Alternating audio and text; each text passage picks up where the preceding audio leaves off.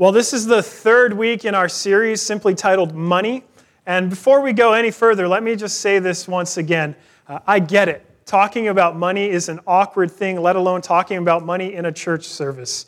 Um, but it's important to talk about, and apparently Jesus thinks it's important to talk about as well, because Jesus spoke about money more than any other topic in the scriptures, next to the kingdom of God.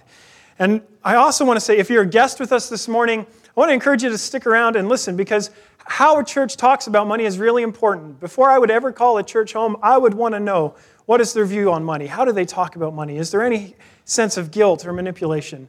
And so we want to uh, simply present what Jesus teaches about money and what that means for our lives. And this morning, um, it's another text about riches. We've already looked at riches uh, twice in the scriptures, and here's a third time. But what we have to realize is when Jesus talks about wealth, when he talks about riches, it's not just money that he has in mind. It's also our stuff. It's also our possessions, the houses, the cars, um, the fortune that makes up our lives, which also includes our money. And in our passage today, Jesus says there's more to life than our stuff. There's more to life than the abundance of our possessions. But the problem is that we often make life about our stuff. And when we do, it's damaging. It damages relationships. It damages us. We can't hold on to our stuff, and it actually robs us of our souls. And so this morning, as we look through our text in Luke chapter 12, uh, we're going to see three things. First, when we make life about our stuff, we always want more. Second, when we live like this, it damages us. And then lastly, we'll look at true riches. So open your Bibles with me to Luke chapter 12, starting in verse 13. Some quick context. In chapter 12, verse 1, we're told that a large crowd has gathered to hear Jesus, many thousands, and that they were even trampling upon one another to speak to Jesus. And it's within that context that this man pipes up within the crowd and says something to Jesus in verse 13. He doesn't actually have a question, it's a command Teacher, tell my brother to divide the inheritance with me. This man, he wants his share of the family inheritance, he wants his stuff. I don't know, maybe it's a portion of the land, some of the animals, uh, part of the acquired goods, and of course, it's some of the money. He wants the wealth, the security, his not so little or little piece of the family pie. And since he's asking Jesus to tell his brother what to do, we can assume there's some sort of family conflict going on here. And since he's asking Jesus to resolve it on his behalf, uh, we can actually assume he's the younger brother because it would be the responsibility of the older brother to divvy up the inheritance, and for whatever reason, the older brother isn't giving it out. Now, on the surface, this doesn't look all bad. This man, he simply wants his inheritance. He wants his due. He wants his share. And he, his brother's withholding it. He wants Jesus to fix it for him. But as we'll see in the text, there's something more going on in his heart.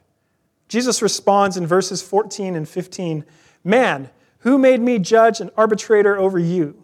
And he said to them, Take care.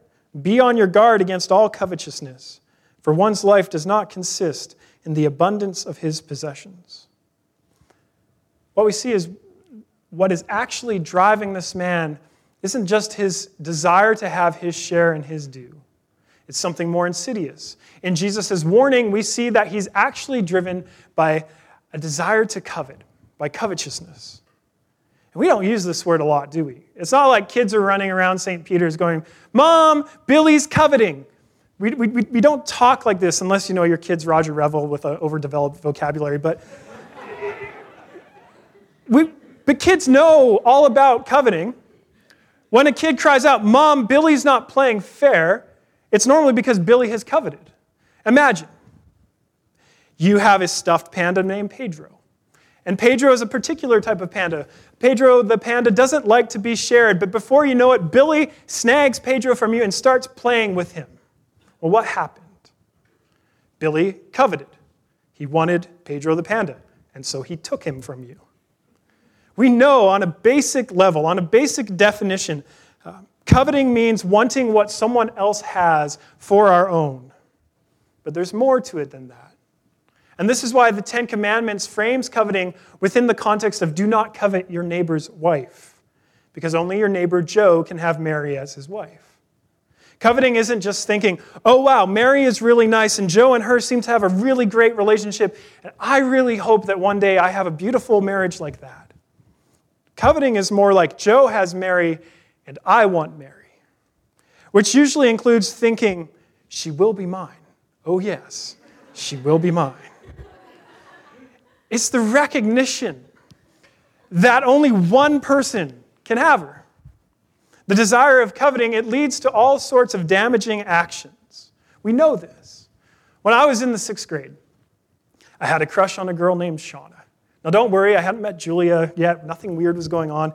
Uh, but the, the problem uh, was Shauna was one of the popular girls in class, and she had a boyfriend. And, and even if she didn't have a boyfriend, there was always a long line of suitors to get Shauna's hand.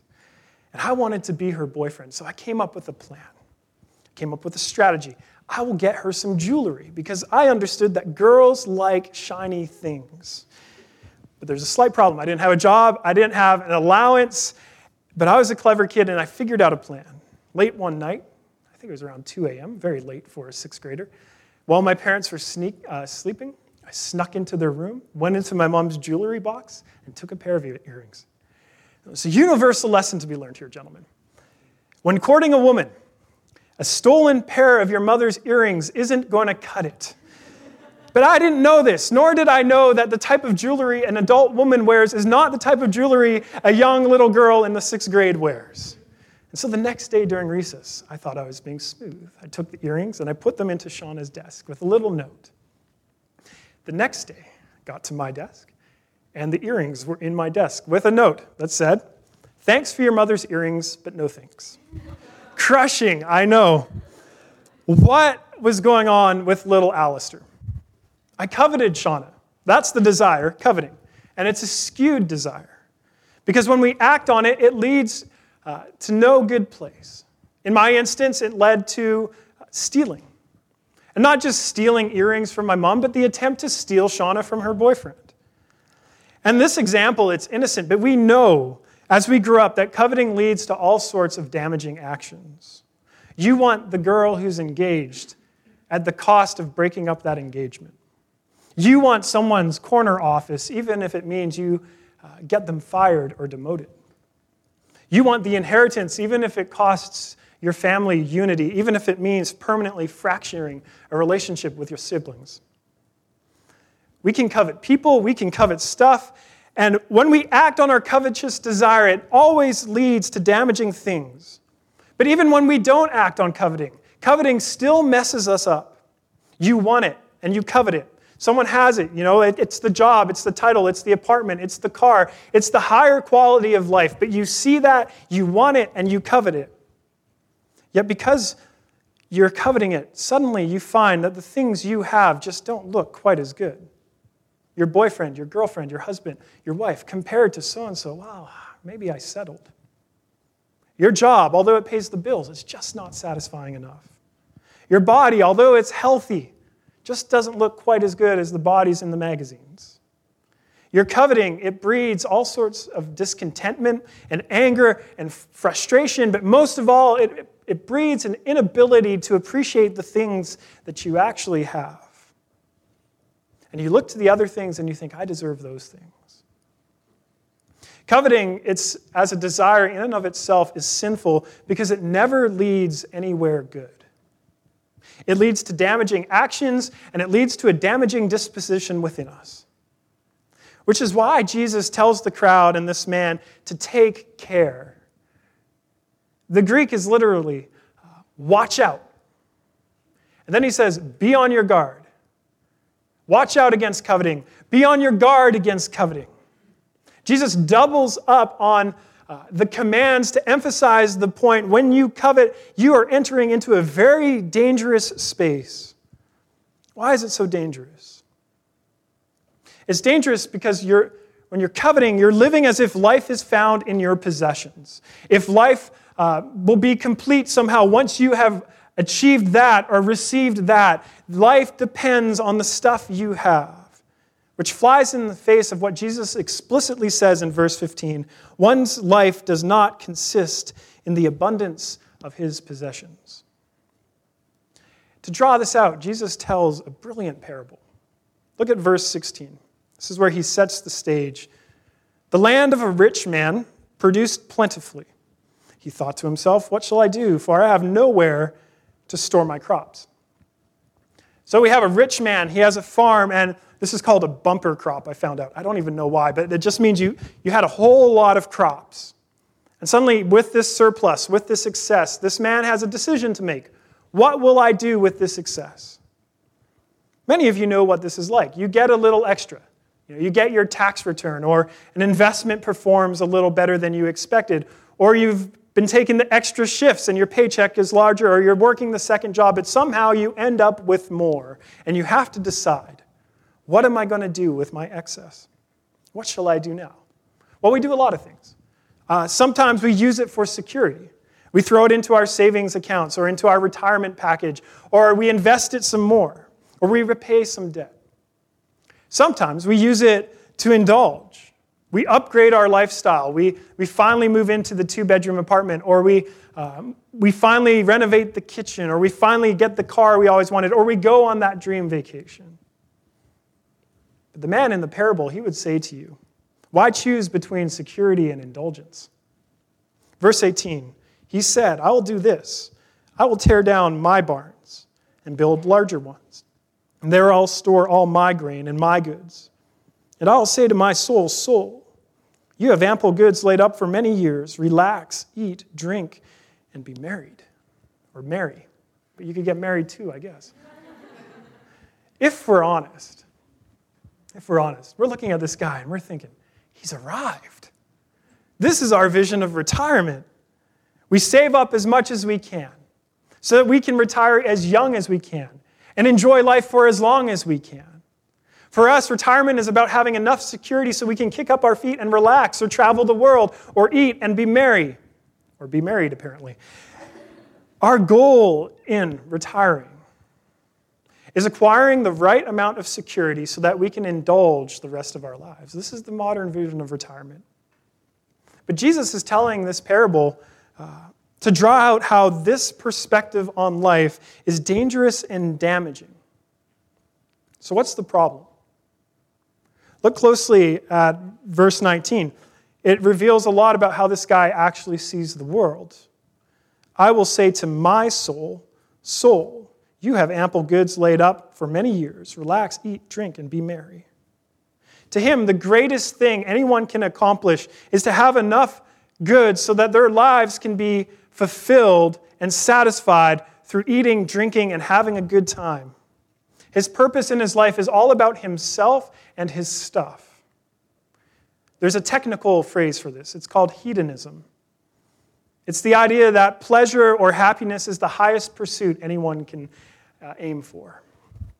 Anton LaVey advocated this worldview. He believed that one's highest aim should be materialism and individualism knit together. Listen to something he wrote I don't crave companionship, it stands in the way. I live for pleasure. There are few persons who can give me as much pleasure as those acts I perform myself. I would rather create pleasure according to my own whims than be subjected to the whims of others. Uh, he sounds a lot like the man in the parable, don't you think? You should also know that he is the founder of the modern day Church of Satan. Hedonism is central to modern day Satanism. Now, we get this picture that Satanists you know, are, are worshiping Satan, but modern day Satanism is about worshiping of the self, celebrating the self. That's what's happening in this parable.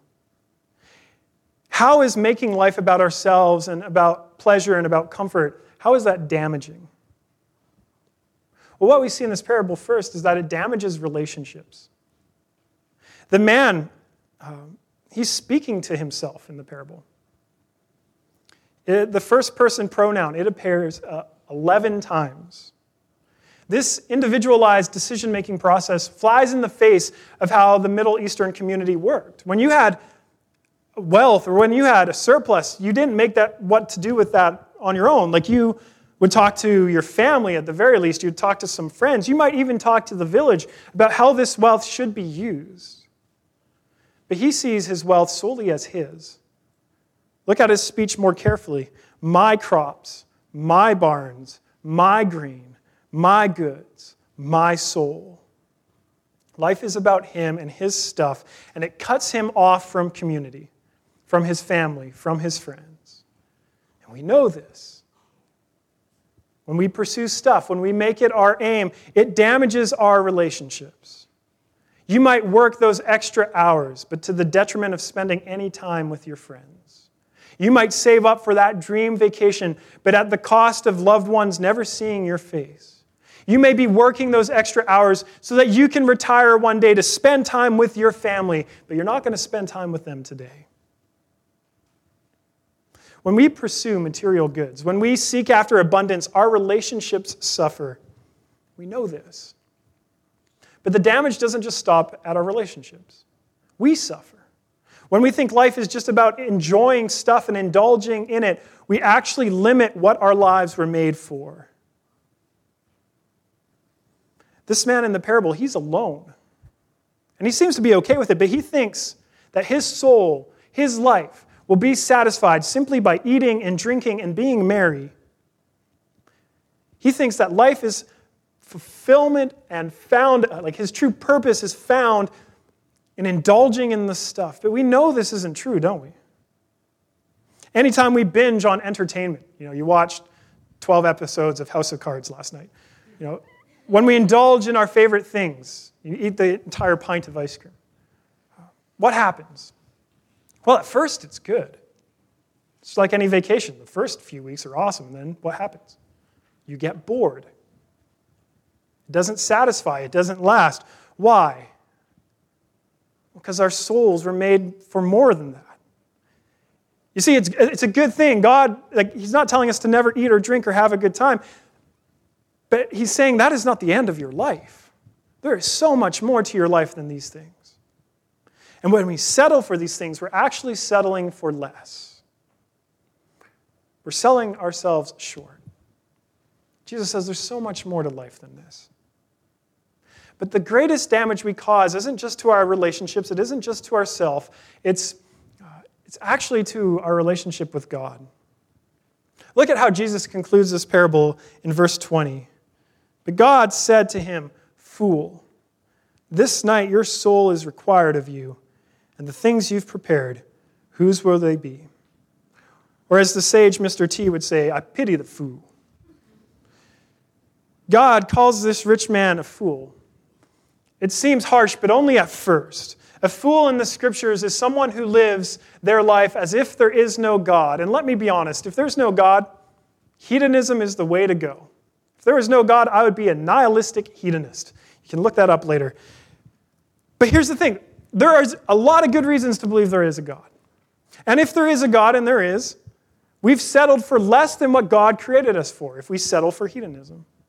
And so we're rightly called fools.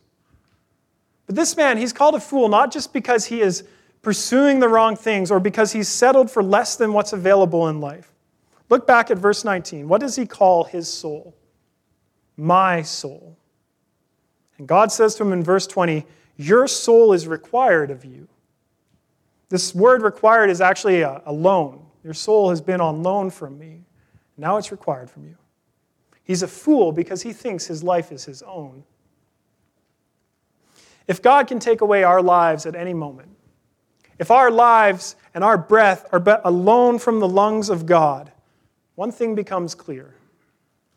Living for ourselves and for our stuff is a huge mistake. When God asks this man, the things you've prepared, whose will they be? It's a rhetorical question. The answer is not yours. Your stuff isn't yours, your life isn't yours. This rich fool fails to account for this. He tries to secure his wealth and his future, and he loses it all in one night. And now, after telling this parable about the rich fool, Jesus says in verse 21 so is the one who lays up treasure for himself and is not rich towards God. Do you think, like, you're the man demanding your inheritance, you hear this parable? What are you thinking? What's running through your mind? He's been thinking if he could just have his share of the inheritance, even if it costs his relationship with his brother, he'll be one step closer to having arrived. His life will be one step closer to having security. He'll be one step closer to the good life. But he's told that when he makes his life about himself, when he makes his life about his stuff, he's a fool. And he isn't just a fool, he's a fool before God. Even if he arrives, he's told he's missed it. He's missed that there's more to life than this. There's more to life, and uh, we, we so often miss it. And it can be standing right in front of us. This man, he is standing before the author of life, and he misses it. How often do we come before Jesus like this man, making demands and completely missing Jesus?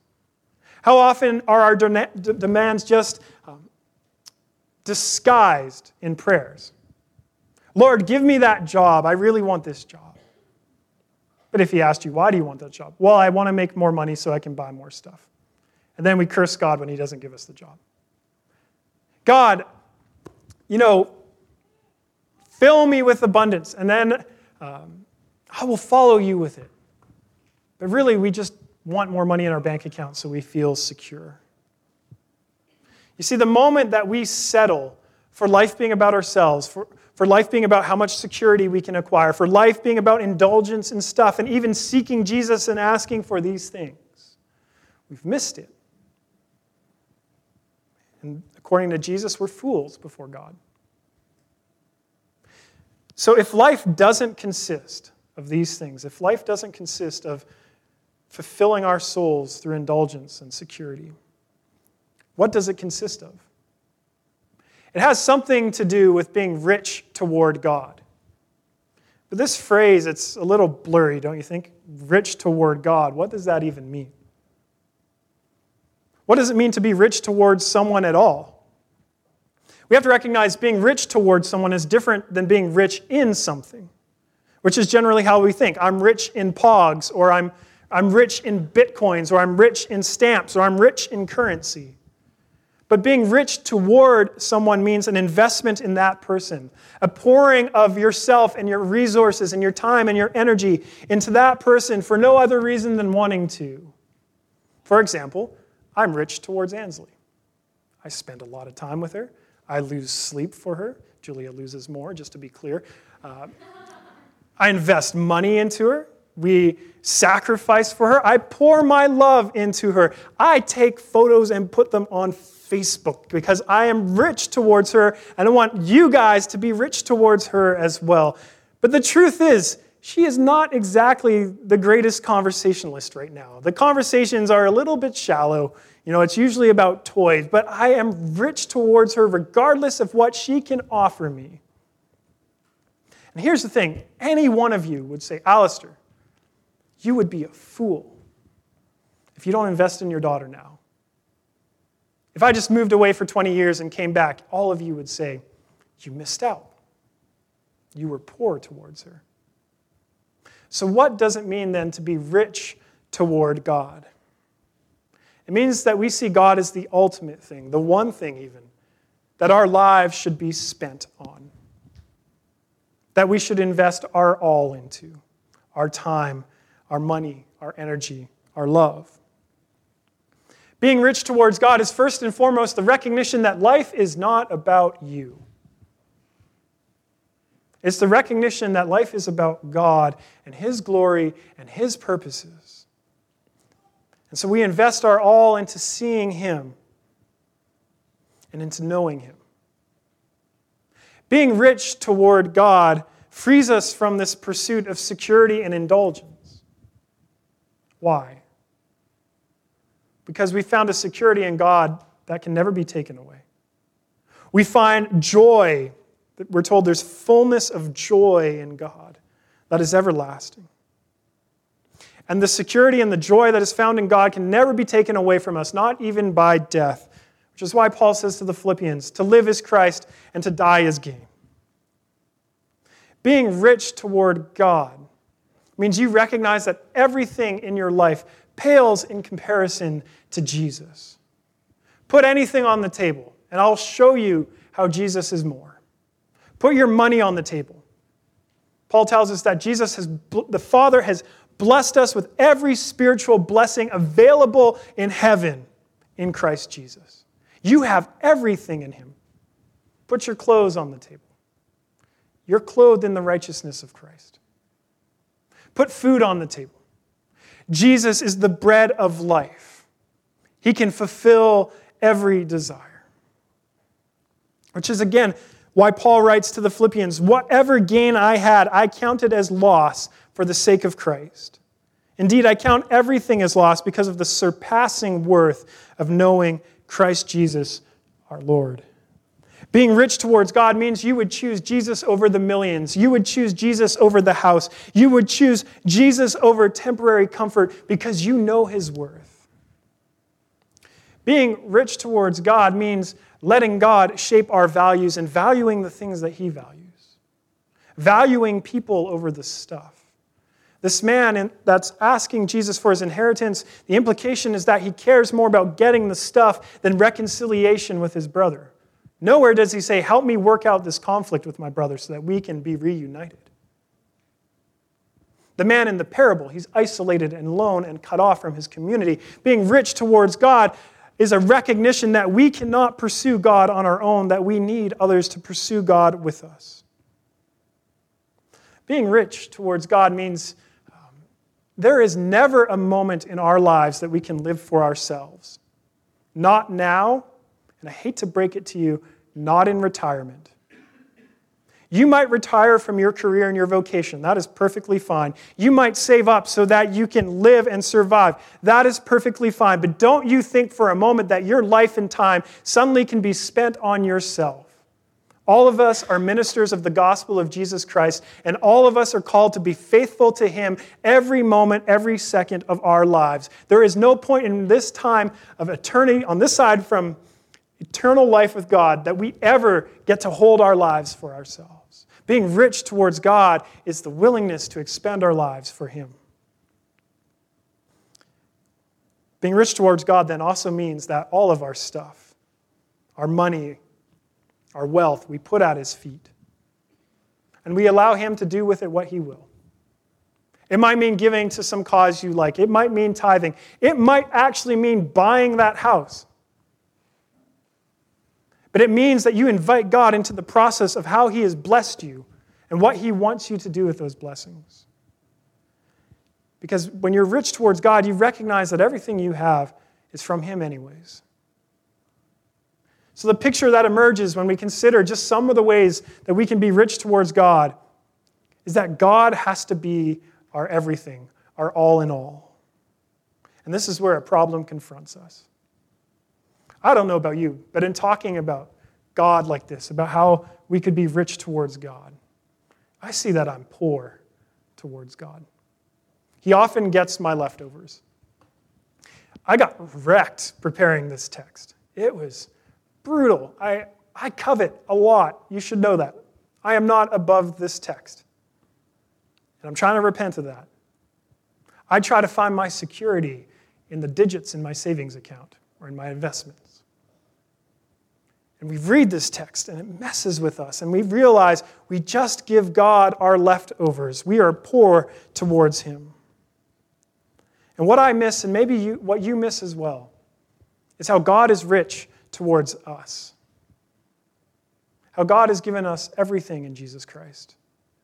How God is so rich toward us and loves us so much and desires us so much that He gave His only Son. That He literally spent everything he had on us. He poured out his love, every piece of it, so that he could have us. He is rich towards us. He's blessed us with everything he has. And him being rich towards us is not contingent on us being rich toward him. It's actually the opposite. It, I'm finding that the more that I understand how much God loves us, how much God loves me, how much God loves you, is actually what propels our feet towards Jesus. It's actually where we find our ability and our strength to be rich in return. We love God because He first loved us. So I want to ask just a couple questions. Are you going to settle for riches and possessions that death will rob you of? Are you going to settle for focusing on yourself and your stuff? Things that can never bring you lasting security and joy?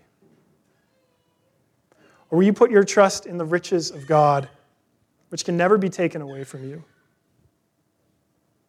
Are you rich towards Jesus or are you rich towards yourself?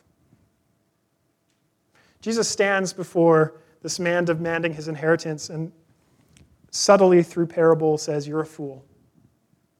You're so concerned about your inheritance, you're willing to sacrifice your brother, and you don't see that your truest inheritance is standing before you the inheritance of eternal life that no one can steal from you. Why would we hold any of our lives back? Why would we live for ourselves and our stuff when we see what God is offering us? The truth is, if we turn to anything else, we're fools.